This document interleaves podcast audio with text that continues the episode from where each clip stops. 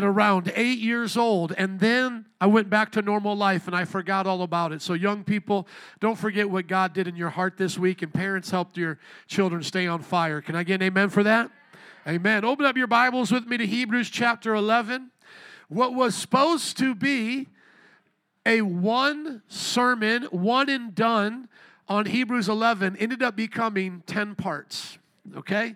So, welcome to Metro Praise International, second service. We're going verse by verse through the book of Hebrews in this service. In the first service, we're going through the book of John, and we're almost done. And then, by God's grace, I'm going to start preaching impromptu messages just as the Lord gives me in the morning, okay?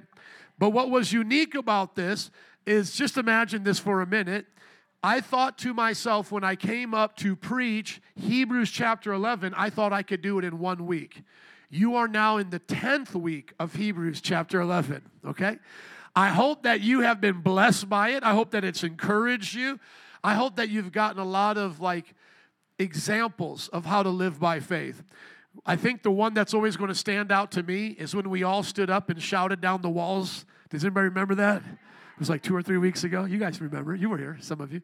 And we shouted out because Jericho was like an example to us of what God can do by faith. And I just pray that what you've taken from this is that faith in each one of our lives is going to look different. So just look at Hebrews 11, starting in verse 1, and look at all the lives that we've seen here as we get ready to conclude this chapter. We started off with Abel. What was his faith? His faith was to give God his best offering. Think about that. The very first example is about giving God your best and your resources. No coincidence that when Jesus says you cannot serve God and blank, that blank is what? You cannot serve God and money because that is the biggest competition for your heart 90% of the time. Most of you are not tempted to be satanic, devil worshiping people, right? Like you don't want to get a tattoo of 666. You're not into that. Okay, so that's not your biggest temptation. And for most of us here as Christians, your biggest temptation isn't to become a Muslim or to become a Hindu or to do something like that. Though that is slipping into our culture, that is true. New Age beliefs, those like Oprah Winfrey and others are slipping in. But what is is your biggest temptation when you think about being a Christian? It's what you do with your money, how you spend your money, how you get your money. How much of it do you want? How much of it do you keep? How do you help others with it? What do you plan for your future? That literally occupies 40 plus hours of your life every week. And of course, there are noble things attached to the money. I'm taking care of my children, I'm paying my mortgage. But if we're not careful, what's in our wallet will control our heart. So the first lesson that we got in Hebrews is always put God first. So the story of Abel is he came to God with his best, but his brother Cain came with his second best, and God did not receive it. Now, we'll receive your offering no matter how it comes, okay? Can I hear an amen to that? We're going to receive it. We're not going to be checking on you. Is this your best or your second best? We're going to receive it. But notice in the Bible, when uh, Cain did not give his best, God did not receive it. And instead of God uh, like trying to lower the standard and be like, well, at least you did something, Cain. I'm so happy you at least gave me. No, no, no. God said it's all or nothing. You either give it to me the right way or don't give it to me at all. Now listen to this. Instead of Cain doing the right thing, he murdered his brother who did the right thing. Think about that. In our culture today, most people, instead of wanting to change and do the right thing, they want to get rid of those doing the right thing. Have you ever experienced that? Persecution. So here's like Abel, he's just like, dude, I'm chilling. I'm loving God. I'm giving my best. Bro, why you hitting me with a rock? What's going on? Because you did the right thing and God blessed you and I'm jealous. Think about how many wars. Think about how much goes on in our streets. Think about how much happens on Facebook and Instagram, even among ladies and different things, being jealous and dudes fighting on the block. All of that coming what? From jealousy. And the Bible says you have not because you ask not. So, the first hero of faith we learned about in Hebrews chapter 11, I might as well just read it since we're here. It says in Hebrews chapter 11, verse 4 By faith, Abel brought God a better offering than Cain did. Then the next one that we learned about is we learned about Enoch. And by the way, we're going to go back to the karaoke Bible in August, but I had to give you guys the chance to use your own Bible or your app. How many have been doing this with me? Amen. Thank you. We will go back to the karaoke Bible, but it was just getting old for me. Everybody was just watching me like this preach, like, you do it all the work, and now this. And, and then I'm like stopping and reading scripture. You guys wouldn't know how to fill in the blank, you know? So, like, I always love this. Watch this by example. Verse 5 By faith, Enoch was taken. See, that's why I love you all to do that with me. See, by faith, Enoch was taken from this life so that he did not experience death. Enoch as well as Elijah are the only two people to not suffer a physical death in the Bible. I believe these are going to be the two witnesses in the book of Revelation that come back down and die, but before they do, they're going to do some end time signs, okay? So every man is appointed once to die and after that to face judgment, but Enoch did not die. He was taken to heaven, and I believe he's an example of the rapture and those of us who are going to go right with our bodies being transformed into heaven. I believe in that. That's another discussion. But check out the faith that he had. He lived right before the time of Noah's flood, and yet he was so righteous that God said, I want you to come up here and be with me. And the way I look at it is like he was so close to God. God's like, You come into my house all the time. Why don't you just spend the night now? Why don't you just stay over here? Anybody know what I'm talking about? And if you're not married, don't you all be doing that, okay? It, you keep it holy, all right? But listen, God's like, Man, you here all the time. You're here all the time. Why don't you just stay up here? And so, what is Enoch's example? Is that you can be this close to God on this earth. Oftentimes people say, Don't be so heavenly minded so you're of no earthly good. Jesus was so heavenly minded, he changed the earth for good. You need to set your mind on things above. Enoch is our example that no matter how wicked the world is, you and God can be this close. Can I hear an amen? Let's get some amens in here for these people of faith as we review them. Now look at verse 7. By faith, Noah, when warned about things to come in holy fear, built an ark to save his family.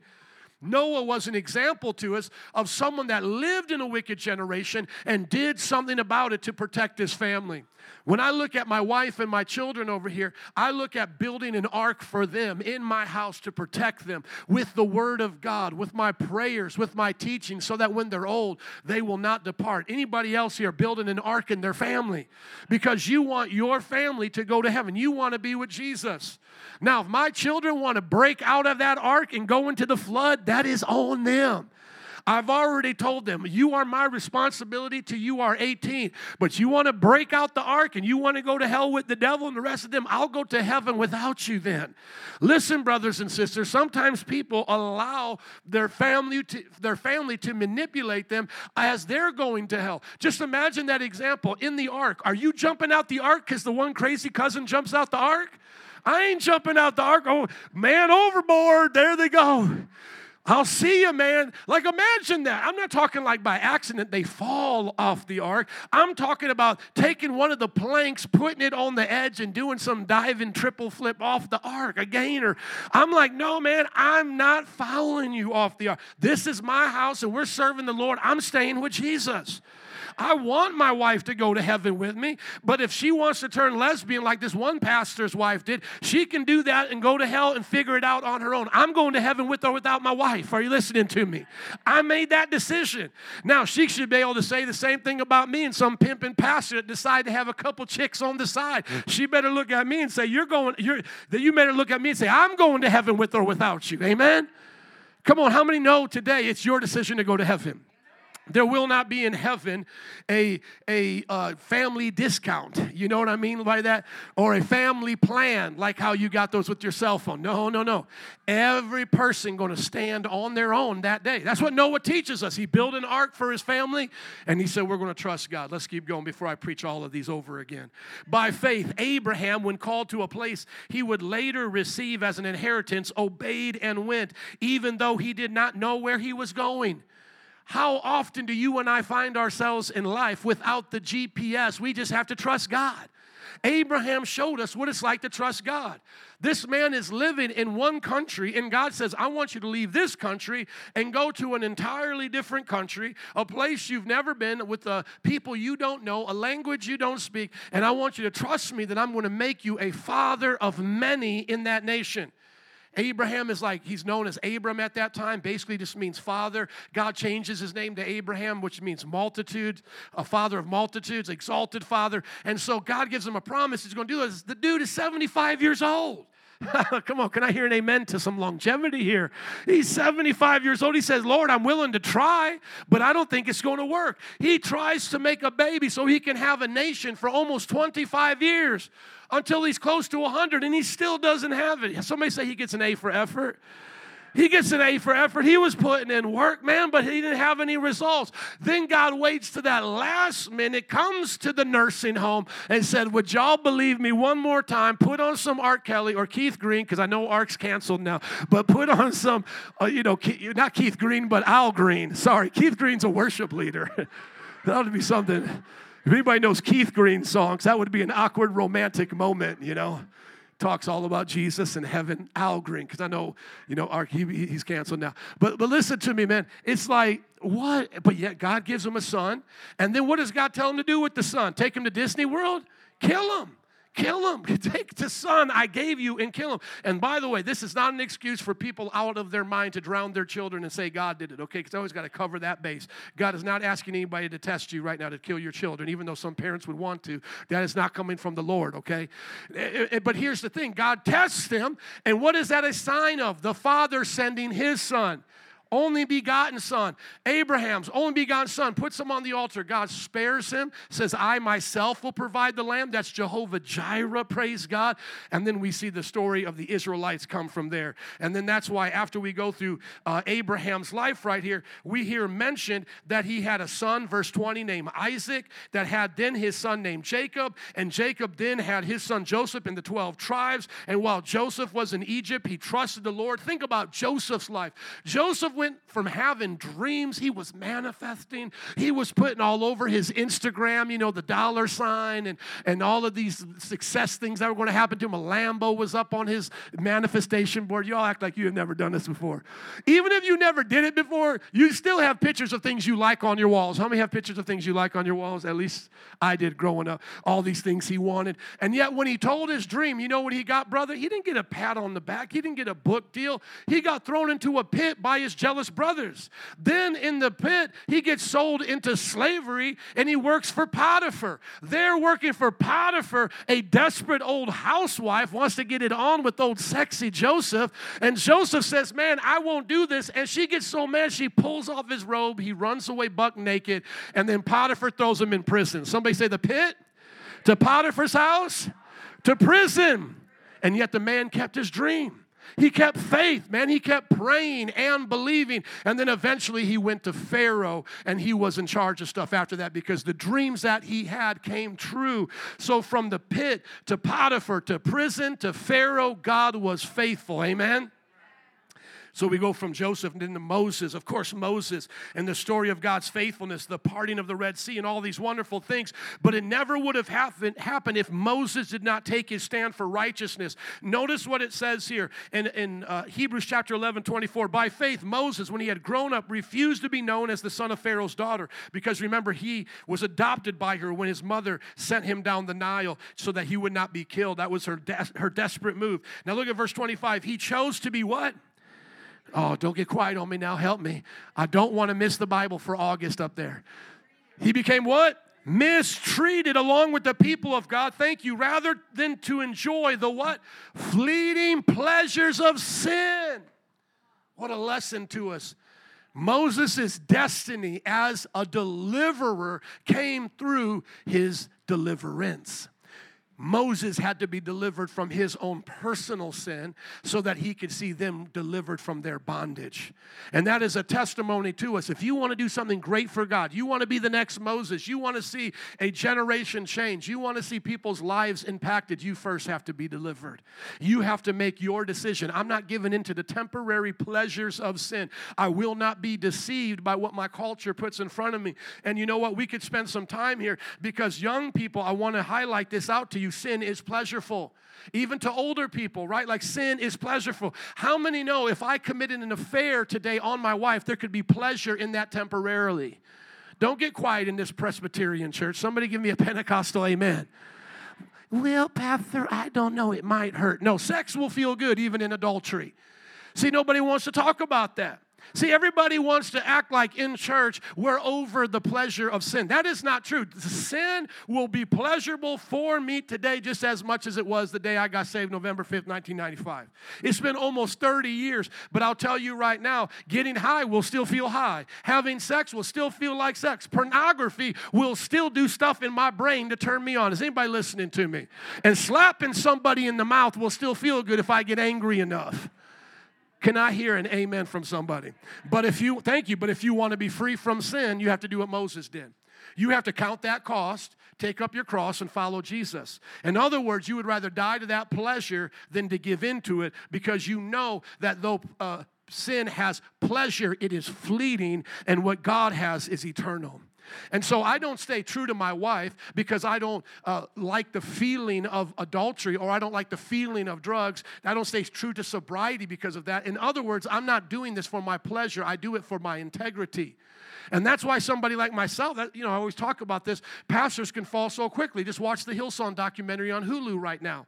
Any pastor, any Christian, any pope, any leader that doesn't know the temptation and how real it can be to their lives will fall. The Bible says, when you think you stand, be careful because that's when you fall. Amen? So when I tell you, man, I still have a pleasure towards sex outside of marriage other than with my wife, that's not to embarrass her and to have you leave the church and say, man, we can't trust this guy. No, it's to have you look at me and go like, he's being honest. So what keeps me from sin is not going, oh, that won't feel good. No, it's the consequence of it.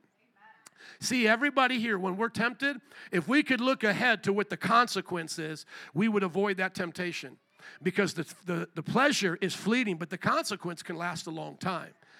So imagine any of your pet sins, pornography, sex outside of marriage. Those are big ones. Sexuality. Paul lists those as the first three of the deeds of the flesh. That's why they're so popular. But also anger, selfishness, jealousy, all these things, right?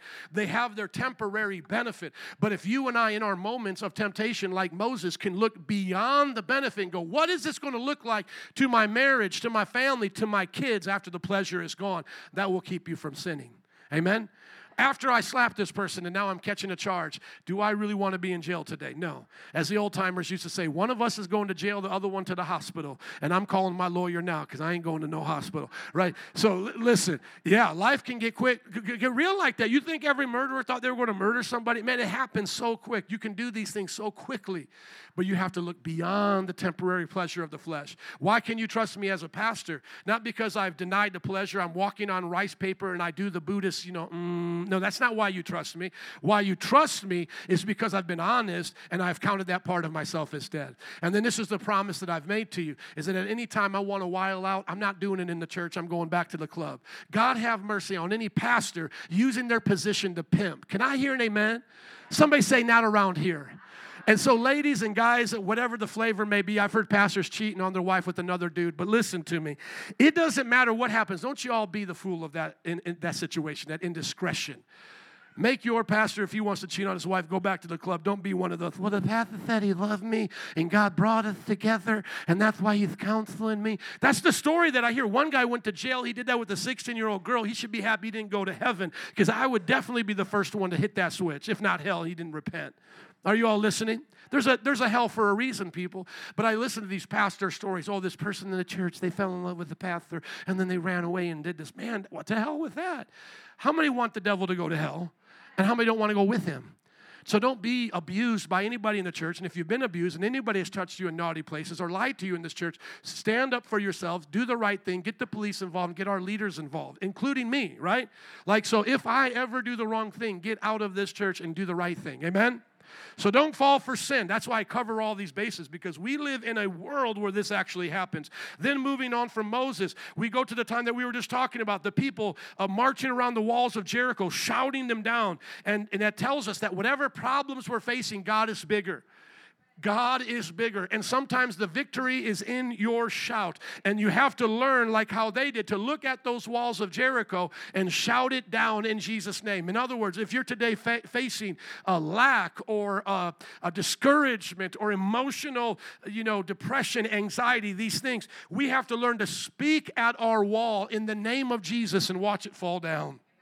Praise God, I'm thankful for that. Then we learn about the prostitute Rahab. The world would call her a trick, a hoe, but she was a prostitute back then. Somebody say a hoe? No mo. Oh, y'all don't talk like that? Oh, I'm sorry. I'm sorry. I guess I grieve the Holy Spirit then. She's a prostitute, a whore. That's what they say in the King James. But she was a hoe no more. She was not going to do that anymore. What did she do? She turned to the men and women of God and she was obedient to help people for a righteous cause. Rahab is actually in the lineage of Jesus. Isn't that amazing? She went from being on OnlyFans to being one of those looked at as the heritage of our faith. Praise God. Aren't you glad you have a pastor that can relate to what you know about? pastor, crazy. That's why we clapping. I love this church. He's crazy like me. That's why we have a certain kind of person that we draw in here. You know what I'm saying?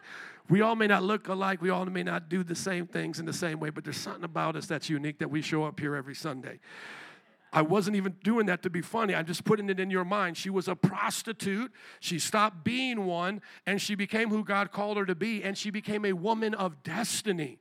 Thank God for that. I just I look at those turnaround stories and I find myself in them. You know, like, man, if God, you can use Rahab, you can use me. She didn't come from a good family. She didn't have any right to be in the heritage of Israel. First of all, she's a pagan. She's in a pagan nation, so she could have been the best pagan there was. She still was going to get destroyed that day. By the way, in Jericho, a lot of nice pagans died that day. Oftentimes, I think about my neighbors and how amazing they are. You know, uh, sometimes we go on vacation, we leave out our garbage. Man, my neighbors will put it away. Anybody have nice neighbors? Nobody? I used to have crazy neighbors. Some of y'all have crazy neighbors. How many of y'all don't like answering questions in church? Let's be honest. You either have crazy neighbors or good neighbors or just, eh, just average neighbors. But I got good neighbors. Come on, princess. I got some good neighbors. So I got neighbors around my house that put my garbage can away. That, you know, if we leave our lights on or leave our garage door open, they come and say, hey, man, you left your garage door open. You want us to shut it for you? Something like that. But if they don't know Jesus, they're going to hell. They're going to hell. And that breaks my heart. So I always pray for people like Rahab to come into my life. It doesn't matter their past, it doesn't matter what they've been through. Lord, bring me to those who are ready to repent, ready to accept the gospel and do the right thing. And as you see in the story of Rahab, she paid the price, man. They were going to kill her, man. They, they thought she was a traitor. But before they could, before they could turn against her, God brought those walls down. And as I showed you in that message, th- this is not like that conspiracy stuff you find on Instagram, but real archaeologists have found the walls of Jericho, and guess what? They're broken. They're not there anymore. Of course, a lot of walls aren't there anymore, but these specific walls fell on each other. So something happened there that was a fall. It wasn't necessarily like blown up or plowed down. It, it fell on top of each other. And you know what? They discovered in their excavation there was a part of the wall that was still standing. And so we believe that's where old Rahab was at because God promised her that He would keep her safe. Amen? And so God knows how to keep you safe. Now, everybody say that was the introduction. Let's get to the message. Verse 32 The world was not worthy of them. Our author now takes his time to list out six people by name and summarize primarily like the whole Old Testament here. So he's amazing. Let's follow with it. And what more shall I say? I do not have time to talk about Gideon, Barak, Samson, Jephthah, about David, Samuel, and the prophets, who through faith conquered kingdoms, administered justice, and gained what was promised, who shut the mouths of lions. Who was that? Do you guys remember who that was? Somebody say, Daniel. Thank you. Who shut the mouths of lions, quenched the fury of the flames. Who was that? Shadrach, Meshach, and Abednego, and escaped the edge of the sword, whose weakness was turned to strength, and who became powerful in battle and routed foreign armies. Women received back their dead, raised to life again. There were others who were tortured refusing to be released so that they might gain an even better resurrection. Some faced jeers, flogging, even chains and imprisonment. They were put to death by stoning. They were sawed in two. That would hurt. They were killed by the sword. They went about in sheepskins and goatskins, destitute, persecuted, mistreated and this is one of my favorite verses in the whole Bible the world was not worthy of them. They wandered in deserts and mountains, living in caves and in holes in the ground. These were all commended for their faith, yet none of them received what had been promised, since God had planned something better for us, so that only together with us would they be made what? Perfect. Thank you. And so, starting at the end, working our way back, the reason why Paul says, I believe he's the author of Hebrews, says they did not receive what they were promised is because all of them were waiting for something greater than the smaller promises they received along the way. In other words, all of them were waiting for the Messiah and a new covenant. So, yes, Abraham received a son, but what was he really waiting for? Jesus, the one and only son. Yes, Moses was delivered and his people came out of Egypt, but what was he wanting to see? The deliverance of the people of God from the power of Satan. Yes, people like Rahab got saved out of destruction, but what were they waiting for? Jesus to destroy death, hell, and the grave. So, this author, right after the time of Jesus' ascension to heaven, is saying these people of faith were awesome and they were given a lot of promises, but the biggest promise, which would be the new covenant, they didn't receive until we received it at this point. So, everyone, think about this. As great as all of those people were, we are even greater in the sense of we get what they didn't have. We get to have a personal relationship with Jesus. Jesus said it like this about John the Baptist. He said, John the Baptist is the greatest man born among women. Nobody is greater than John. And why was John probably the greatest in Jesus' mind? Is because he was the last of the Old Testament prophets introducing and preparing the way for Jesus. But what did Jesus go on to say? Those who are least in the kingdom are greater than John. You see, that doesn't give us a boasting in our flesh because we have nothing to boast in, but it gives us a boast, a praise, a shout to God because the new covenant is that amazing. For you, it just may be church as usual, just the Bible. I've read this. These are Sunday school stories. I know, Pastor. But listen, according to the scriptures, you and I are living out the greatest times that people ever could have. They long to have what we have now. As a matter of fact, the Bible says the angels wish they could have what we have. How many are thankful for the new covenant today? I know I am. I know that I have a personal relationship with Jesus, and I couldn't imagine anything other than that. Think about those Old Testament saints. They had to go to a place to talk to Jesus for a certain amount of time, and then they had to go through their priests I know Catholics, you know, they're nice people, but I couldn't imagine having to wait to be with God until the Pope came around or to the confessional booth to know that I can walk and talk with Jesus. David said it like this Better is one day with you than a thousand elsewhere. David said, I would rather be a doorkeeper in the house of the Lord than to dwell in the tents of the wicked. And that was his desire, but he couldn't have it. I mean, because you can't live in the temple, there's not bathrooms in the temple, there's nowhere to eat in the temple, but that's how much he loved the Lord's presence. And yet now we in the New Testament church, we are the temple of the Holy Spirit. And yet, so many of us, we take it for granted and we don't think of it as an awesome privilege. Brothers and sisters, we should wake up every day and thank God for this privilege to know Him and to be with Him. It doesn't mean we won't face temptations and trials, but we have a Holy Ghost advantage. We have a cheat code. Amen? We have a cheat code. Greater is He that's in us than He that's in the world. Now, looking back at these people, they were special to the old covenant because every now and then the Holy Spirit would come on them. But remember, in the new covenant, the Holy Spirit has come on all of us. Let's go over these six named uh, heroes of the faith. Gideon. How many have heard about Gideon before? The Bible talks about Gideon in Judges 6 through 10. Judges 6 through 10, basically, or 6 through 8, rather. Basically, Gideon, he's the least of his family. He feels like he has nothing to offer. But what does the angel of the Lord say to Gideon? How does he greet him when he says, Yo, what's up, man? What does he say to Gideon? You mighty warrior. Somebody's read their Bible. You see, God saw something in Gideon that he didn't see in himself. God sees in us the mighty warrior when all we see is our problems and issues. He then argues with the angel of the Lord. How many know if an angel comes to you, it's good not to argue? but he argued. He did it. He's having an argument with the angel, like, hey, I don't think I'm the right one. I don't think you have the right family. Wrong number. He then puts out a fleece to the Lord, not once, but twice. And then finally, he believes it. I just want to know does anybody here believe it the first time you heard God say, You're more than a conqueror? Probably not. And if you did, if you believe it now, it's amazing. But you know what? Most of us have not believed it either. And we've been told we're more than conquerors. How many have started to believe it at least? How many are fighting to believe it? You're, you're still, uh, it's, a, it's a battle. I don't know. I don't feel like a conqueror. You know, you got to look at yourself in the mirror. I'm amazing. I'm awesome. I can do this. That's a joke from Saturday Night Live when I was growing up. But I'll tell you the what, if you believe who God said you are, you better look in that mirror and say, I'm a mighty man or woman of God. You better start fighting that good fight of faith because it starts right here in your mind. Oftentimes, you and I are our worst enemies. God is saying to us, You can do this, and we're saying, No, I can't.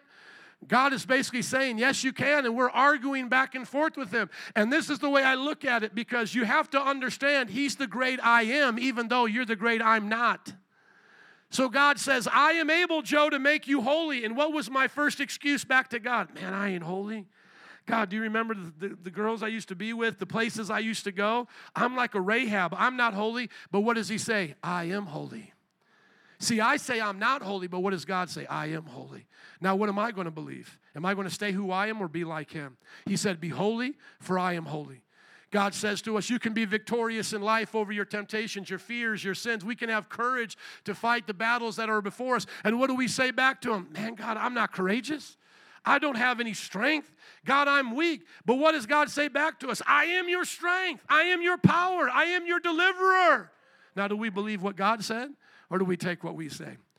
Brothers and sisters, most of my counseling as a pastor could be dealt with with your thought life. If you believed what God said you be, he said about you and you believed it, I wouldn't have to try to talk you into it. Think about that, man. How many problems do we have when we don't believe? The times that I've been the worst as a father, the times I've been the worst as a husband, it's when I don't believe I can do better. In other words, man, in my family, they yell, God, I'm not patient. How can I be patient with six kids? And God says, I am patient. God says, I am endurance, long suffering. I've given you that fruit. Mm, eat it today. And I'm like, man, I'm not that. And God says, I am that. Now, if I stay angry, if I stay impatient, is that my wife's fault? Is that my kid's fault? Is it my hormones, my like dad bod fault? I'm telling you, I get hangry though, by the way. I get hangry. My wife has a certain time of the month that we need extra prayers for. I'm just being honest with you. And then I have a certain time of the day. If I have not eaten my lunch, you better pray for me, okay? Both is in the natural. Both is in the natural. But I can't use it as an excuse. I am not, but God is. So therefore, do I want to change? Think about that. Will you be like a Gideon that just argues with God and that be the end of your story? Or will you, after you've argued with God, you've made all your points, will you then trust God? Amen? How many want to be like Gideon? Say, Lord, make me like Gideon, a person of courage. Amen. The next one that we learn about is Barak. Barak is found in Judges 4 through 5. You know what's amazing about Barak? He trusted somebody. Who did Barak trust? Deborah. That's what's up. You see, Barak was awesome because he trusted a woman of God in his life. Think about that for a minute. There is literally a dude mentioned in the Bible, and the greatest thing he did was trust the female prophet. There are uh, so many redemption stories of women in the Bible that for anyone to deny the equality of women in ministry, it makes me wonder if they actually have read the Bible. I'm not saying that men and women are equal in every way. We are different in many ways. But what I'm saying we're equal in is our ability to lead God's people. Can I hear an amen to that? Think about this. They say, well, women can't teach, and yet women teach our children. They say women can't lead, and yet women will lead their homes. They say women are too emotional, and yet so many women in my life have helped me stop being emotional and see things clearly. Come on. We say oftentimes, well, they're the weaker vessel. They sin first. Yes, but we also are weak in our sins and our temptations as men. Why would we not want the strength of a bicycle and choose to ride on a unicycle, one wheel bike? I look at Deborah, she was a prophet. It wasn't normal for that time. And yes, times in the New Testament, women's roles have been restricted. I'm the first one to admit that. And if I have any loudmouth women in the church, I'll restrict them as well. Any misappropriating women, I'll check them too. But guess what? I'm also going to deal with cocky dudes. Can I hear an amen to that? I'm also going to deal with rebellious, false dudes that think they're men and they're really not their boys. So why do we only look at the restriction towards women in the New Testament and say that applies, Well, we don't look at the restrictions that men had to have over their lives at different times. In other words, men, was last time you kissed another man on the lips and said, Holy kiss time? Mm-hmm. And yet, that's a command of the Bible to greet each other with the holy kiss. Who wants to kiss Pastor? I don't know about you, but when the Dalai Lama was kissing on folks, it was gross. Anybody remember that? That was that was going around uh, Facebook. But no, it was men with men. But holy kiss. And we understand the culture of slaves obey your master. We're not thinking that's Kunta Kinte obeying Bubba in the South. We understand there's culture, but yet we can't do that when it comes to women in the Bible. We think that the women still are under the cultural regulations that were popular at that time. And then I ask my friends who regulate the roles of women in the ministry do you also regulate them not braiding their hair? Because that's one of the things that they were forbidden to do was braid hair. How about wearing pearls? The bible says they cannot wear pearls. And then it goes so far not just to restrict some uh, talents or abilities in the church. It says they can't even talk for them to remain silent. And then if they have questions to ask their husband at home it's always funny to me when a woman argues with me about having women pastors, and then I tell her, Why are you, as a woman, talking about women things, uh, uh, pastoral things to me? You can't even talk to me without your husband. Be quiet, woman, and go home. Think about the ridiculousness of that. Why do y'all have women pastors up in here? You shouldn't be doing that. Woman, if you believe what you say, then be quiet. Pastors talking. I'm the one that allows you to talk. And then you're going to say to me, now that you're talking, I can't allow you to talk. That is hypocrisy, that is hypocrisy at its finest. I give freedom and rights to women to argue with me. That's the first thing you got permission to do was argue with me. Because at your church, you wouldn't even be able to argue with me. So now, at least thank me for giving you some equality. And then I'm telling you, people want to say things about our church, and yet they don't understand how we go out of our way to understand Paul in his context and then I pointed them to scriptures in the Old Testament about Deborah being a prophet. And they go, oh, that was different. Look at Acts chapter 2 with me quickly. No, it wasn't just that it, it was a one off thing, it was that God was preparing the way for sons and daughters to come into the kingdom with power and authority. Can I hear an amen? I don't know about you, but I would rather trust what the Word of God says than what just my culture says. Can I hear an amen to that? Look at Acts chapter 2 when Paul quotes from Joel. He says in verse 17, In the last days I will pour out my spirit on only the men. Your sons will prophesy and your men will see visions. Is that what it says? It says, I will pour out my spirit on how many people? All people. Your sons and daughters will what? Prophesy. Both of them will prophesy. Your young men will see visions. Your old men will dream dreams. Even on my servants, both men and what? Women, I will pour out my spirit in those days. And they will what? Prophesy. No, Deborah wasn't just a one off. Deborah was a beginning of a breakthrough for the women prophets to raise up. And once again, listen, if you don't want a woman prophet, pastor, preacher, teacher, whatever, go to whatever church you can have them be quiet at, but they won't be quiet here. Amen? Like, I'm just being honest with you. I want to go to a church where the women are told to be quiet and they wear a doily on their head and they can't talk. Okay, well, find a church that does that then. I order you to. You know what I'm saying? Seriously, like, be, you know, be who you want to be. I grew up around the Amish, and people think I talk about that as a joke. No, they still exist. You want to go be Amish? I'll drive you down to Fort Wayne, Indiana, in about 10 minutes outside of where I grew up, and you'll start to know you're an Amish because you'll smell Amish country, as we used to say. Y'all don't know anything about farmland? And they don't believe in deodorant either, okay? So you get around there, you smell the animals and you smell the humans, okay? And you'll see what it's like to be Amish. You can be Amish if you want. If that's what you want, then go do that in Jesus' name. But what I want to do is I want to affirm women in the ministry. I want them to go as far as God told them to go. I want them to be prophets. I want them to be leaders. Now, some of you would say, Pastor, I feel more comfortable with a, a, a man in charge of the church. That's great. That's, that's between you and the Lord, but that doesn't mean a woman couldn't be in charge of the church. One of my spiritual mothers from Bible college was a female pastor, and she started a church in Guyana, South America, and is an amazing woman of God. Heidi Baker has started over uh, 1,500 churches in Mozambique. She's married, she has a wonderful husband, but she's the leader and the voice of the Iris Ministries. Can I hear an amen? There are churches and Bible colleges in this nation that owe the founding of that to women. And yet, now today, we need a Me Too march to help us understand this in the church, not around here. Amen? I don't need the world to tell me anything. I don't need the world to tell me slavery is wrong. We knew that was wrong. I don't need the world to tell me that women can have equal rights and privileges. The Bible told me about that. Amen? I don't need permission from the world to stand up for just causes. The women suffrage movement in the United States of America was led by Christian women. Christian women, women. Susan B. Anthony was a Christian, not an atheist, and certainly not a feminist with a nose ring wanting to be a lesbian, non binary person that had purple hair. Can I hear an amen? These were feminine women who fought for the right because they saw it in the scriptures. The Christian abolitionists who fought for the freedom of, like, like, like Harriet Tubman, those, they were Christians. Can I hear an amen? They were, Booker T. Washington was a Christian. Christians led the way in the abolition movement. Christians led the way in the women's suffrage movement. Christians are leading the way in the pro life movement. Can I hear an amen? Now I'm getting free. Is any other sister free in here? This is the work I do for the sisters. And I know for many, it's just leave it alone, don't talk about it. No. When I look at this story and I see Barak, it literally says the one thing that he did is he trusted a woman and he knew how to follow her lead. That does not mean that we don't agree with uh, roles of gender in the family. A husband is a gender role. That can only be a man. A wife can only be a woman. Can I hear an amen to that?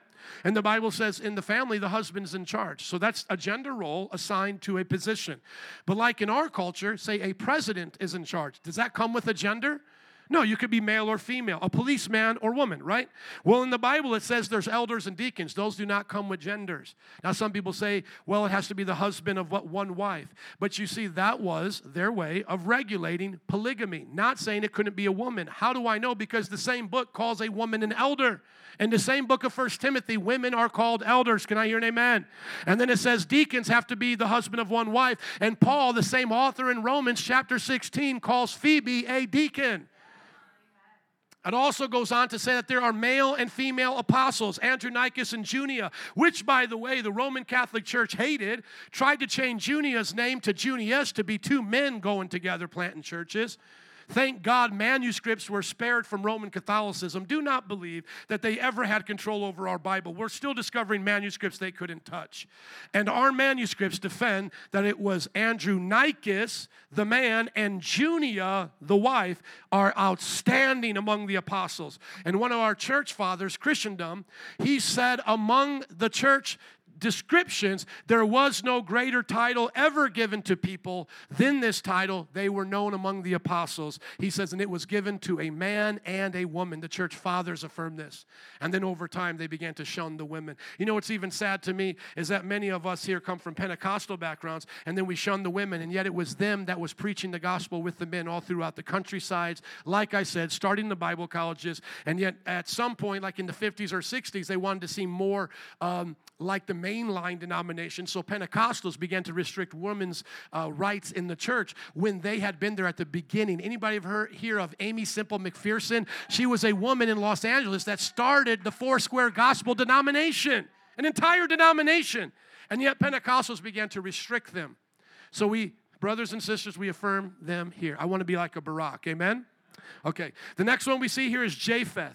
Jephthah is talked about or rather Samson, thank you. Uh, the next one we see here is Samson. How many know who Samson is in the Bible? He's a pretty popular gentleman, Judges 13 through 16. We know a lot about Samson, but you know what? It's the end of the story that I want to talk about Samson's humility. Samson was given power by God to do great and mighty things, and I don't believe he looked like the rock to do it. Joselito, would you stand up? I think he looked like Joselito. Let's give it up for Joselito today. Just an ordinary guy doing extraordinary things. You may be seated.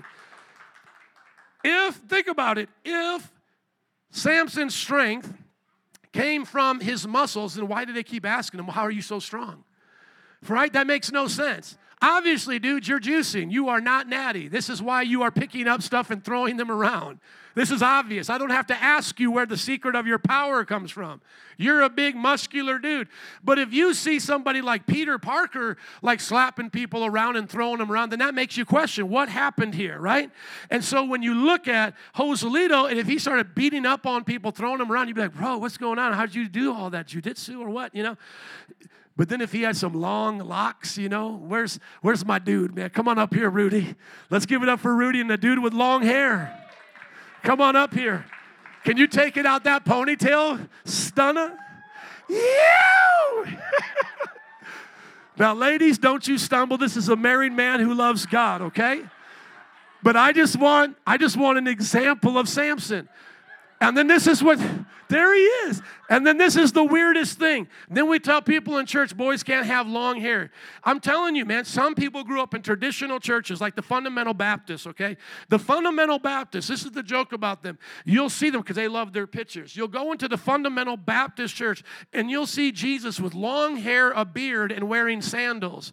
And then you look at all of the preachers, clean cut, short hair, wearing suits with their nice shoes on. How many know what I'm talking about? You don't look like your Jesus. And if you would come into the fundamental Baptist church with long hair, a beard, and a robe and sandals, they would throw you out. And yet, that's what their Jesus looked like. Here's what Samson looked like with the long hair. And they kept asking him, though, you got to stay up here just a little bit longer.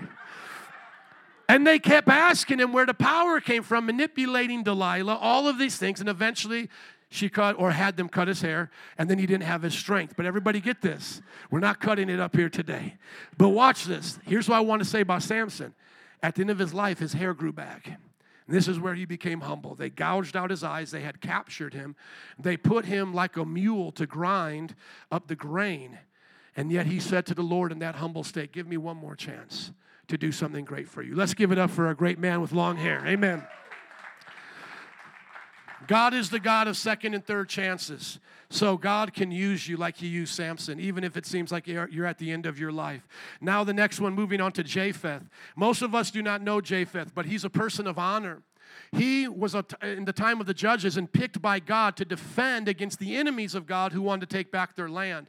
So remember when Joshua went into the promised land, there were other people there, and God told them to have that land. And the conquistadors did the same thing, but they didn't have God's word. Let's be very clear about that.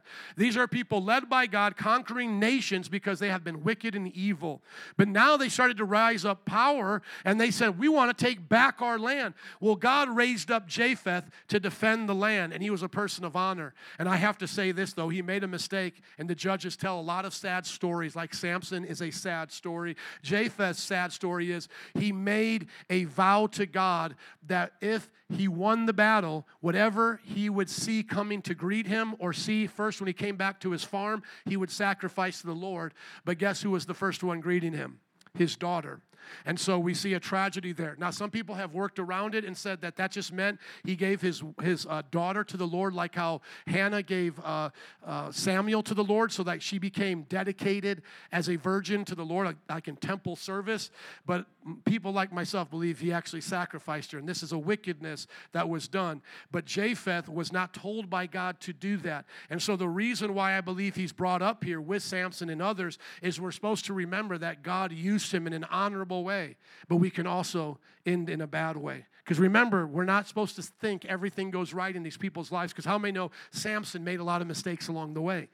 So I believe that's about Jephthah as well. But if you want to take the softer understanding that he simply dedicated his daughter to the ministry, you can do that. The next one that we see is David. Now, for many of us, it's like, why isn't David put at the top or listed with all of these others? I think it's because David here is coming at the end of a timeline. If you notice here, it goes from like Noah to, to Abraham to Moses and so forth. And so now it runs through judges and then it goes to prophets and kings. It's not that the author didn't think it was important. He said he had ran out of time and then he mentions David. But one of the things that I would like to point out about David in 1 Samuel 13 14 is his heart after God. How many believe even though uh, David sinned greatly, he still had a heart after God? Amen? And that's what I think we need to remember about him because remember, the, the author here is not uh, you know, affirming all of his life. He uh, cheated on his wife. He had Uriah killed. He lied about it. This is wicked. But David is still in the hall of faith because he had a heart after God. And then lastly, here we see Samuel. How many remember Samuel in the Bible? I believe Samuel is an example to us in 1 Samuel chapter 3 of a man of integrity. He lived his life in a time when the judges were changing over to the kings and they were rejecting the things of God. And he was called to raise up a king. First king was Saul. Saul turns away from God. He has to anoint somebody else. He's the one that anoints David. And yet, during this whole time, Samuel never loses his integrity. How many want to be like Samuel and keep your integrity? Notice this even if your leaders rise and fall, keep integrity. So, what does the author say here? He says, I don't have enough time to tell you about Gideon, Barak, Samson, Jephthah, David, Samuel, and the prophets, which are the New, uh, the Old Testament saints before us. Now, what did they do? Notice what they did. They conquered kingdoms. How many know David and the kings conquered kingdoms, right? They administered justice. What else did they do? They gained what was promised. They shut the mouths of lions. That's Daniel. Quenched the fire of the fury of the flames. That's uh, Shadrach, Meshach, and Abednego. They escaped the edge of the sword. Who do I think that's referring to there? I think that's referring to Jeremiah. I have it in our notes. If you have our app or the website, you can see that I have a quote there from uh, Jeremiah.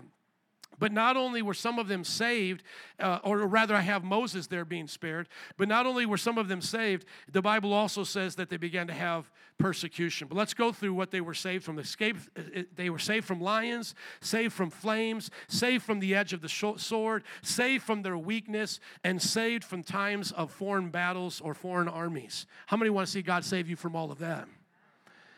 Women receive back their dead. That's talking about Elijah. There were others now. Now, notice this. This is the thing that you have to, to get here. It goes from the highest of victories, raising the dead, to the very next sentence, they were, there were others who were tortured. So if you ever find yourself at a mountaintop, there may also be a valley below. Think about that for a second. It's this chapter of Hebrews 11 is to get us so pumped that you are ready to live for God no matter what you face. And the author could have left us just with all the highlight reels, like all of the Instagram stuff. And yet, right here, it switches from the dead being raised, man, that's amazing, to some were tortured. And then now notice the turn that it says refusing to be released so that they might gain an even better resurrection. So they could have been released. They could have said, Hey, man, let me out. I won't do the Jesus thing anymore. I'm not going to preach like this. And yet they chose to stay in persecution. Some faced jeers, floggings, and even chains and imprisonment. Look at Jeremiah with me, chapter 20. Let's go through a few of these in closing. Can I hear an amen to that? I just want to encourage you with suffering for Jesus because I don't want you to think it's strange when you and I go through hardships. Corrie ten Boom worked in the time of the Holocaust. Her parents helped res- rescue Jews in the Netherlands. She was eventually arrested with her family, put into concentration camps. And when she came out, do you know what she dedicated her life to? The persecuted church. She could have went and retired somewhere in a Caribbean island, but she wanted to help people face times of suffering. Brothers and sisters, I want to help you to do that today. Even though I may not have suffered like these here, I want to be a good pastor and prepare you for times like this. Notice right here in Jeremiah in Jeremiah chapter 20, verse 1, what our precious prophet goes through. It says, When the priest, Pashhur, son of Immer, the official in charge of the temple of the Lord, heard Jeremiah prophesying these things, he had Jeremiah the prophet beaten and put into the stocks at the upper gate of Benjamin at the Lord's temple. Imagine this your greatest sermon, like Stephen, ends up with you being stoned. That's in the New Testament, right? Stephen preaches his greatest sermon. What does he get for it? He's stoned. Jeremiah's prophesying, and what does the high priest do? Beats him in front of the temple. This is what our brothers and sisters have gone through in the past. Not only that, but I want to give you some nameless and faceless people that we don't think about. Look at um, Second Chronicles chapter 24, verse 17. When was the last time you read Second Chronicles, by the way, right? I read the Bible yearly and it kind of like forces me to go through it. But I'll tell you what, man, it just goes right by me. You know, it's like this person did this, and this person did that, and this person did this. When I was going back over this sermon and I was looking at all of these references here, this is uh, Second Chronicles 24, I go, man, this was a hero. I, didn't, I didn't even catch this. This is like, this is like what we should admire to be like. Look at Second Chronicles chapter 24, 17. If you're there, say I'm there. Amen. Notice what happens here. After the death of Jehoiada, the officials of Judah came and paid homage to the king, and he listened to them. They abandoned the temple of the Lord, the God of their ancestors, and worship Asherah poles and idols. So notice this like this person comes over and starts deceiving them, and they're listening. Because of their guilt, God's anger came on Judah and Jerusalem. Although the Lord sends prophets to the people uh, to bring them back, and though they testified against them, they would not listen. Now, notice this. God would send prophets to these kings and say, Come back to God. Now, here's one that I just, I'm telling you, I've read the Bible, I don't know, a hundred times maybe. I've done it many, many times through. I've read Chronicles, uh, you know, so many times. But notice this story can go right over your head. Then the Spirit of God came on Zechariah, son of Jehoiada. So this is a son of a good guy, right? And priest. He stood up before the people and said, This is what God says. I can imagine someone saying this right now. Why do you disobey the Lord's commands? You will not prosper. Because you have forsaken the Lord, He has forsaken you. But what did they do to him? Notice this unsung hero of the Bible. But they plotted against him by the order of the king. they stoned him to death in the courtyard of the Lord's temple. Just for saying, you will not prosper living in sin. How long do you think it's going to be till we'll have friends that we can relate to like this? How long do you think it's going to be till we know martyrs? Dr. Michael Brown goes and preaches the gospel in India, and he's already uh, met some of the martyrs from those, uh, their wives and their family from those places. I haven't met a martyr's family yet, but I'm sure it will come in my life at some point. But how close are we now in America to where they're like, man, we don't want to hear that? Remember, John the Baptist was beheaded for simply saying to the leader, the governor of that area, You're in adultery and it's sin. And what they do? Cut off his head. Brothers and sisters, don't be discouraged by times of trials and tests. Keep on going with me here. What else do we learn? They were, you know, put in prison. They faced jeers, flogging, verse 36, chains and imprisonment. They were put to death, sawn in two. You know who they believe was sawn in two? Isaiah the prophet. Isaiah was living during the same kind of times of Jeremiah, though at a different generation, but the same kind of things were happening. They were chasing him down, as the Jewish history goes. He hid inside of the trunk of a tree, and then they cut down the tree with him in it. That's what they did to one of our favorite prophets. Notice what else it says here. They were killed by sword, right? They went about in sheepskins, goatskins, destitute, persecuted, and mistreated. Think about how bad it was during some of these times that they had to put garments on themselves to pretend to be animals and travel by night. I think about today the underground church in China that has to travel by night, having their church services in underground locations. And when they get caught, they're sentenced to jail. I was having our church leadership watch one of these uh, documentaries about them, and it was talking about how these pastors are always targeted because they believe if they can jail them, they can stop the movement. And so now it's gotten to the point where the pastors don't know who to trust because they're continually betrayed by people who come into the ranks. You know, Christians are open to receiving people. That now now they ask the pastors, as a matter of qualification, have you been arrested? Because we won't trust you to lead our churches unless you've already been to jail. And one missionary says that many have been to jail four and five times for three months to six months to a year at a time. They say right now, even worse than China is North Korea. We've heard about that, right? But for the Christians, there are actually concentration camps, like you heard about during the time of the Holocaust. They are existing today in places like North Korea. Not to mention our brothers and sisters in Pakistan and Afghanistan and Syria, the places where the Taliban and the ISIS and these Islamic terrorists take over. The first ones they go for is the Christians. And then what they do to subdue them is they rape their women, take their daughters as wives, and there's nothing they can do about it. Brothers and sisters, the world is suffering, or, the, or rather, the Christians are suffering in the world, but the world is not worthy of them. Think about that. Christians are suffering in the world today, but the world is not worthy of them. They wandered in deserts and mountains, living in caves and in holes in the ground. I couldn't imagine that, living in a hole in the ground. And yet the Bible says they were commended for their faith. Will someone come onto the keyboard for me, please? Maybe not the hypest way you want to end this message, but I feel like we need to let that sink in. I have bracelets available for you for free to remind us of the underground church. It's a barbed wire that I wear, you know, in the form of a bracelet. Because, brothers or sisters, we can't end this chapter of faith without understanding suffering. What are you willing to do for your Jesus? How far are you willing to go? I think about all of our soldiers, those that we love who have served our country, even like policemen and women, and you think about like if they weren't willing to suffer, we wouldn't have what we have today. If these prophets of the Old Testament were not willing to lay down their lives, we would not have these scriptures. And then you take from the book of Hebrews to what happened to our heroes, there's a whole nother list. In other words, if you want to read Hebrews 11, but in the context of the church, because this is the Old Testament, go online and research Fox's Book of Martyrs. It tells you how our disciples died.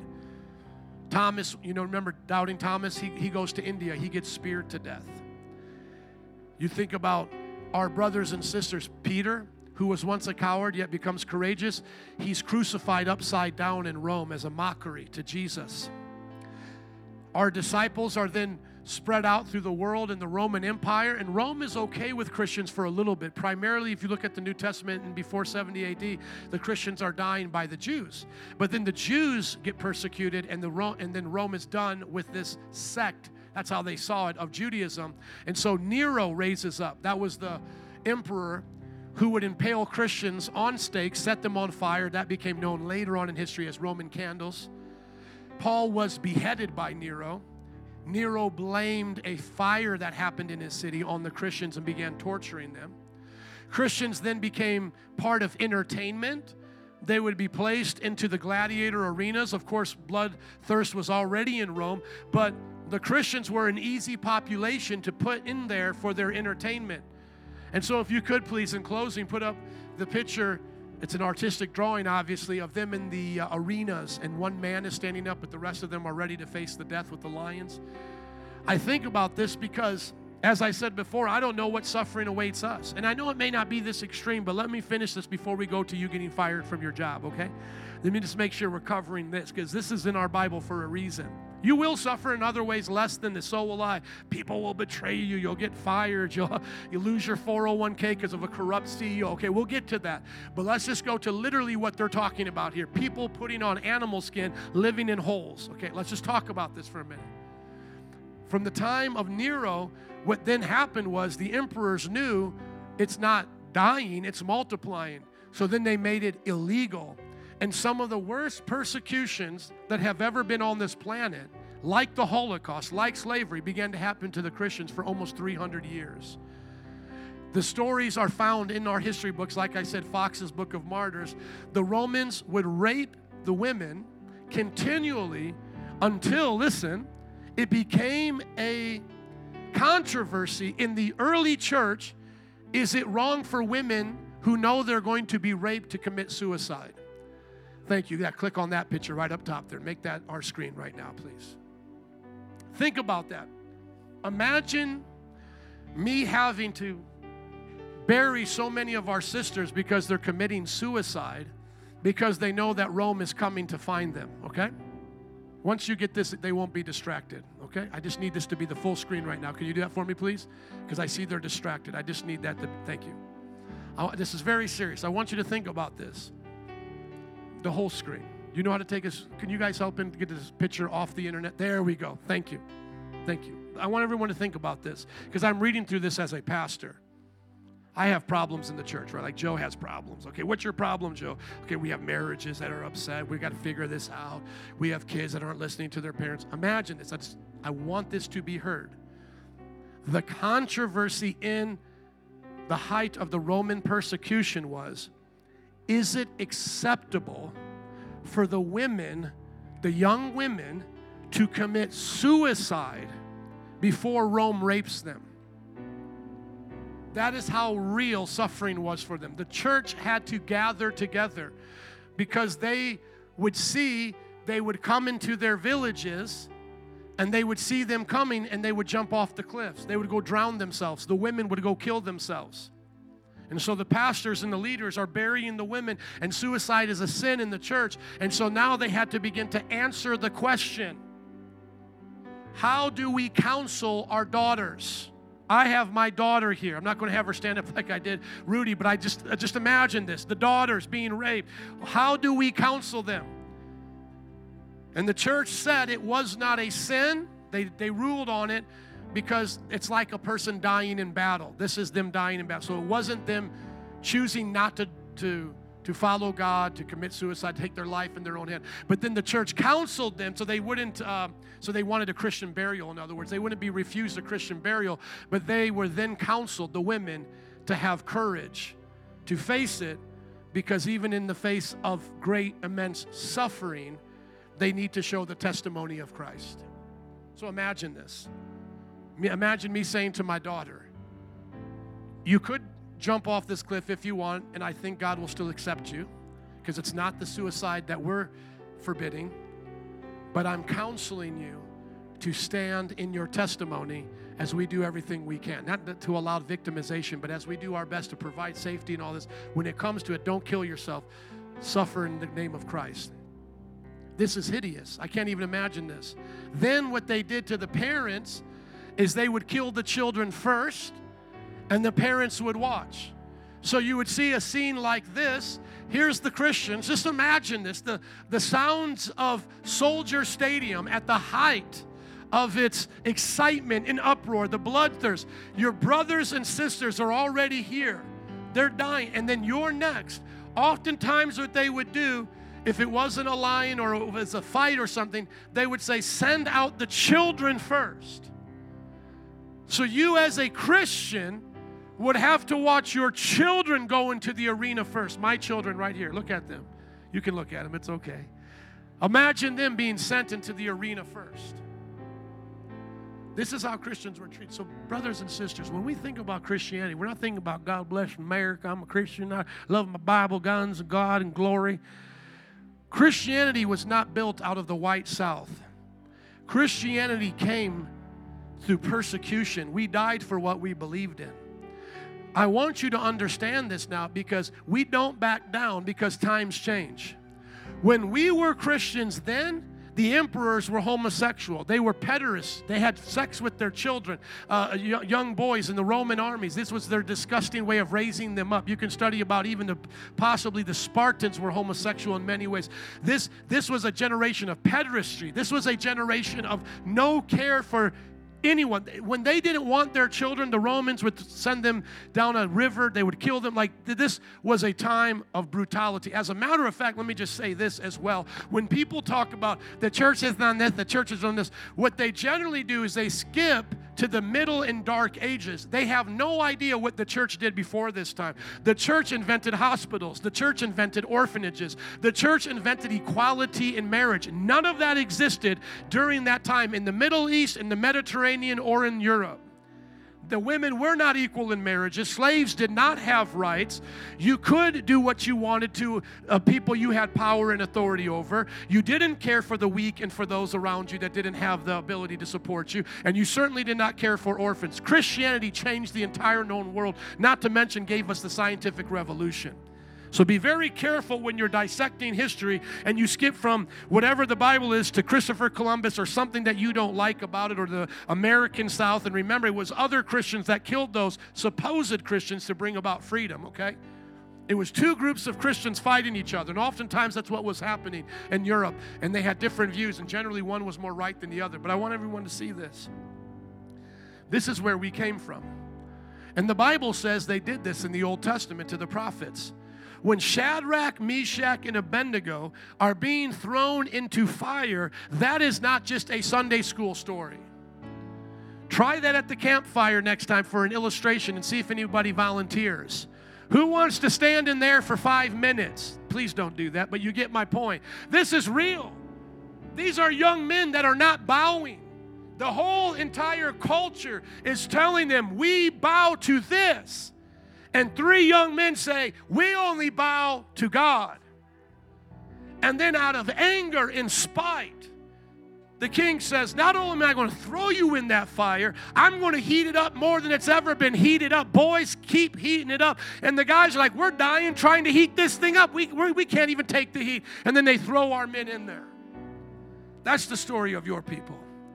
That's the story of where we come. Just one more quickly here. Understand this when Russia and Germany and those things began to happen in Europe during World War II, Christians like William Wurmbrand in Romania were thrown into prison cells by their friends people who just days earlier attended their church. When the Bible says, Mother will betray daughter, daughter will betray mother, the, the, the, the enemies of your house, uh, your worst enemies will be members of your own house. That's happened in the time of Russia and Germany, Romania.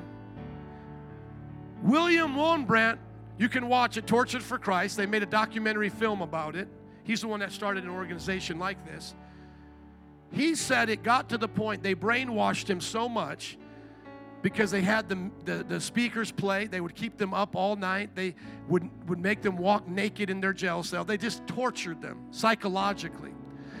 He said it got to the point where I didn't think anyone else in the whole world cared about me, knew about me, and that anyone was even a Christian anymore because they told him over and over and over again Romania has changed. You're no longer needed to be a pastor. You need to join the revolution. We've seen your wife and your children convert to communism. And they brainwashed him over and over and over again, where he said all that he had left as he walked naked in a cell, and they would throw cold water on him to have him keep walking because they didn't want him to stop. He said all he could say over and over again is, Jesus loves me, this I know. That's all he could say is Jesus loves me. And it got to the point where in one of the times he's being tortured, it talks about this in the documentary. You can watch it. It just brought tears to my eyes. The man is punching him and he's so angry. The guy who's punching him is so angry. This is what he said to him. He said, "I thank God if he even exists that I live at a time that I can do this to you." That's how wicked these people were. They were saying, I thank God, even if He exists, that I get to live in a time where I get to do this. Because think about how wicked people are right now. Their video games, how they act in traffic. Imagine if you said to the police that, you know, could, could kneel on George Floyd for however many minutes and he couldn't breathe. Imagine if you said to those people, you can torture this guy as much as you want. That's what this guy said literally as he's torturing him. But he said at some point, the guy got angry. Like, I guess torturing wasn't fun anymore. And he said to him, Why don't you just stop? Like, how much more do you want? And w- Richard Wurmbrand, face all beaten and bloody, looked at his torturer and said, Because I'm here for you now. He said, My life is now to see you saved. Could you imagine that? They, they had convinced him his whole family had abandoned Christ. They had convinced him he was all alone. There was no church worth fighting for anymore. And the torturer goes, Why are you even fighting this anymore? And he goes, For you for you. I'm here now for you. Tears streaming down my face. The few that got together at different times in those prison camps, because this is what I think more modern torture will look like if it ever happens here, but it's, like I said, happening around the world. They would get together and they would do their Bible studies, and it was illegal, obviously, in the prison to do it. So, this is what they knew. If they got caught doing the Bible study, they would get extra beatings. And this is what he said they beat and we preached. So they would take them out the cell, give them extra beatings, and then when they would come back to the cell with their face all bloodied, they would say to their brothers, Where did I leave off? And they would go back to preaching. You see, Christianity needs to understand, uh, uh we as Christians need to understand this part of Christianity. That's why the Hall of Faith, as amazing as it ends, as it is, it ends right here. Because now, brother or sister, I am not your televangelist.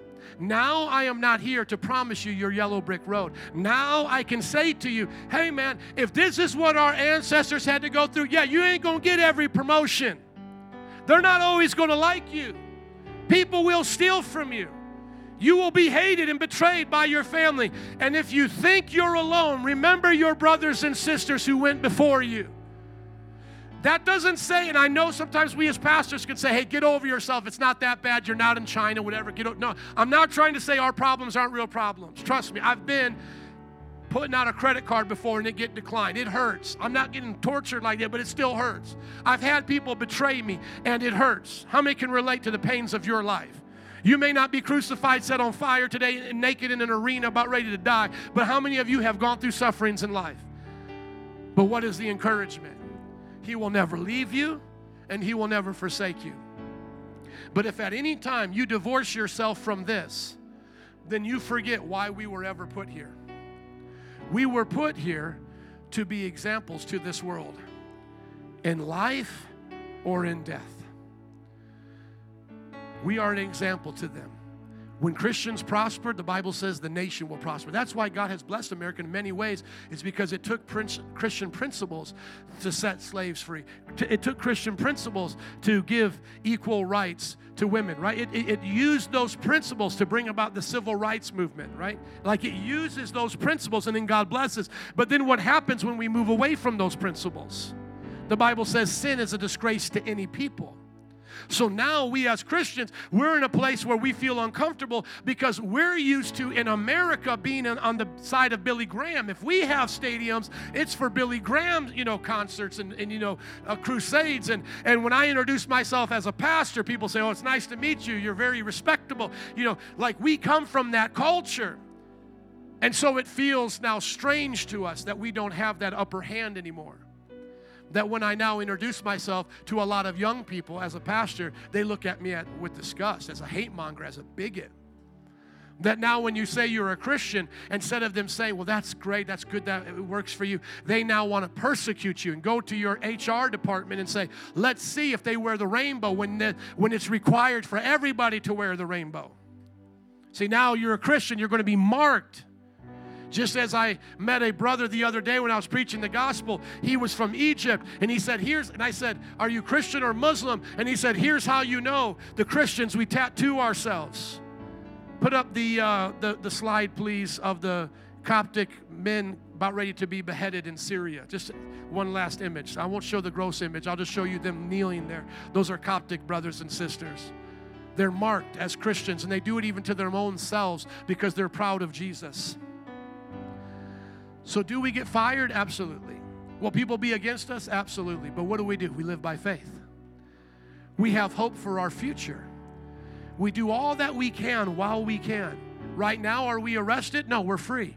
So let's keep having church. And my heart is is that we can change our nation. My heart is is that America doesn't line us up like this.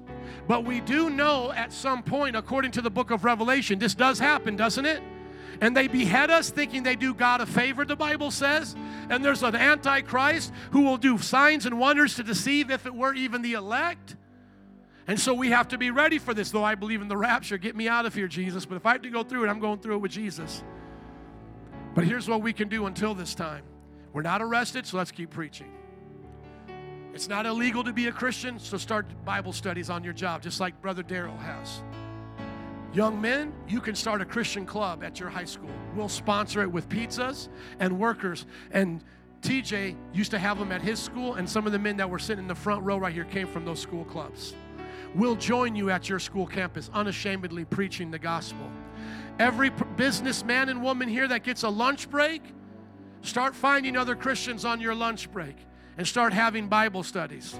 And then when you and I face our sufferings, when we lose our jobs, when we get uh, persecuted, yes, there you go. When people don't love us and they don't treat us nice and they say all they do about us, let us rejoice because we have suffered in the name of Christ. Amen. The Bible says here in closing, altar workers and band, would you come? Look at it in Matthew chapter 5 at the end of the Beatitudes.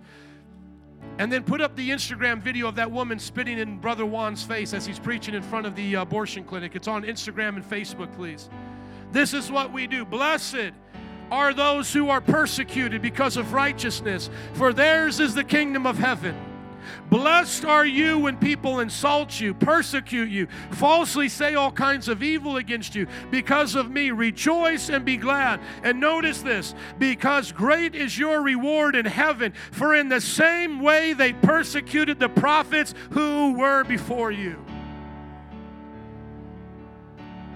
I'm not saying go be a jerk, and I'm not saying that we should be like all up in people's faces. This is how I am. The Bible says, don't throw your pearls before swine. If a man or woman, I'm in conversation, and they start cussing at me and they get upset, I'm like, okay, I'm done. I used to stay and argue with a fool, but you don't have to. Can I hear an amen to that? So I'm not saying go out there and be a jerk and blame it on persecution. But I'm talking about real persecution that I'm about ready to show you happened at the abortion clinic the other day. From Juan simply setting up his table and for him being out there, a woman spits in his face. And I know all of us, it's so funny because I'm reading the comments. I know all of us would feel different. And I know some of the comments were like, one even said, the African in me won't allow that to happen. I guess she was from Africa. She's like, the African, I'll say the Italian in me doesn't want that to happen. Amen? The man in me doesn't want that to happen. But you know what I said to Juan? I said to Juan, I said, you did the right thing.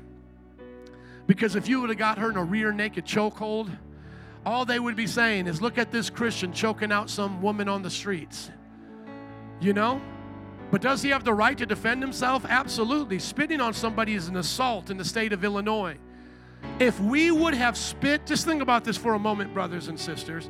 If we would have spit on her, there would be riots in front of our church right now, and I don't even know if you would be here. Next time they riot, make sure you're here. I had a congregation the other time they riot and they didn't show up. Next time I want a church to show up when they riot. Amen. Patham will file you online. We still love you. Watch this right here. This woman spitting in Juan's face. But thank God she was arrested. Amen. But we pray for her salvation. Can you see the one where she flipped over the tables? Is that one on there as well? Yeah, it's going to be it's going to be before this video. Do we know what the screen looks like, the screensaver thing? It's going to be up, brother. Uh, it's not going to be that far down. Keep going. Maybe look at the truth can be offensive. Is it that one? Okay, this is a woman coming at him with a bike lock. That's the same one. Okay, let it play. Pro abort witch. Aren't you a cute thing right there? Aren't you nice? Look at that. Okay, so then the next okay, that's no, that's the same one right here. Let's go to the one where they no go the other way. Go go um yeah. There, here we go. Look at this. We set up tables out there. Now you answer that's the same one who came back the next week and spit in his face. Now, notice this, brothers and sisters. Notice this. Of course, she looks insane and demon possessed. We love you, though, in Jesus' name. But notice this she walks away safely. No one harmed her, no one touches her. And yet, we're called names. Christians wake up to the reality of what it's like to serve the Lord in our day and age. If they did this to our Jesus, if they did this to our apostles, if they did this to our virgins, if they did this to our prophets, if they did this to our children, what do you think they're going to do to you? Now, do I want to create an anger towards her and towards that community? Absolutely not. We love witches. We want them to repent and come to Jesus. I want her to come to Jesus. I want her testimony to be she was flipping over tables like Jesus, but doing it the wrong way. you know, she needs to flip over the devil's tables, not our tables. I'm gonna be like Jesus, flip over tables. Let's point you in the witch's direction. How about you flip over the tarot card table? Half kidding there, right? In closing, let's pray. Father, I thank you today that you gave us heroes to look up to, people of faith. I pray as we conclude this chapter that we will now find someone there that we can relate to. Whether it's the woman prophetess, Deborah, or the man who trusted her, or the Gideons who feel like they're nobodies, but you call them a mighty warrior. Or God, those who honor the fathers and the inheritance they've been given, like Jephthah, or Samuels, who are people of integrity, oh God. Whatever we do when we look at the Bible, I pray we see those we can look up to, like David to have a heart after you, God, and to run after Goliath, even though all we have is a slingshot, oh God. I pray that we'll find heroes of the faith to find encouragement from, whether it was our brothers and sisters in the Roman Empire or those today in China or in Afghanistan and places like that. Lord, may we know we're not alone. We're not alone. Say that with me in prayer right now. I'm not alone. Jesus is with me, and brothers and sisters are suffering like me. Come on, say it again. I am not alone. Jesus is with me. Brothers and sisters are suffering like me. In the name of Jesus. Father, I pray in those times of despair, whether it feels like a splinter or it feels like our bones are breaking, we never quit. We never back down. We never give in. Make us people of testimony, of integrity to pass it on from one generation to the other. If that's you in this place and you want to be a person of faith, would you stand up now and give it up for Jesus today in this house? Come on, if that's you, stand up to your feet. Come on, bless the Lord. Lord, I pray you bless us today. If anyone doesn't know you, may they come to know you. If people have not been living for you, may they start living for you. And fill us up today with your power in Jesus' name. And all God's people said, Amen. Can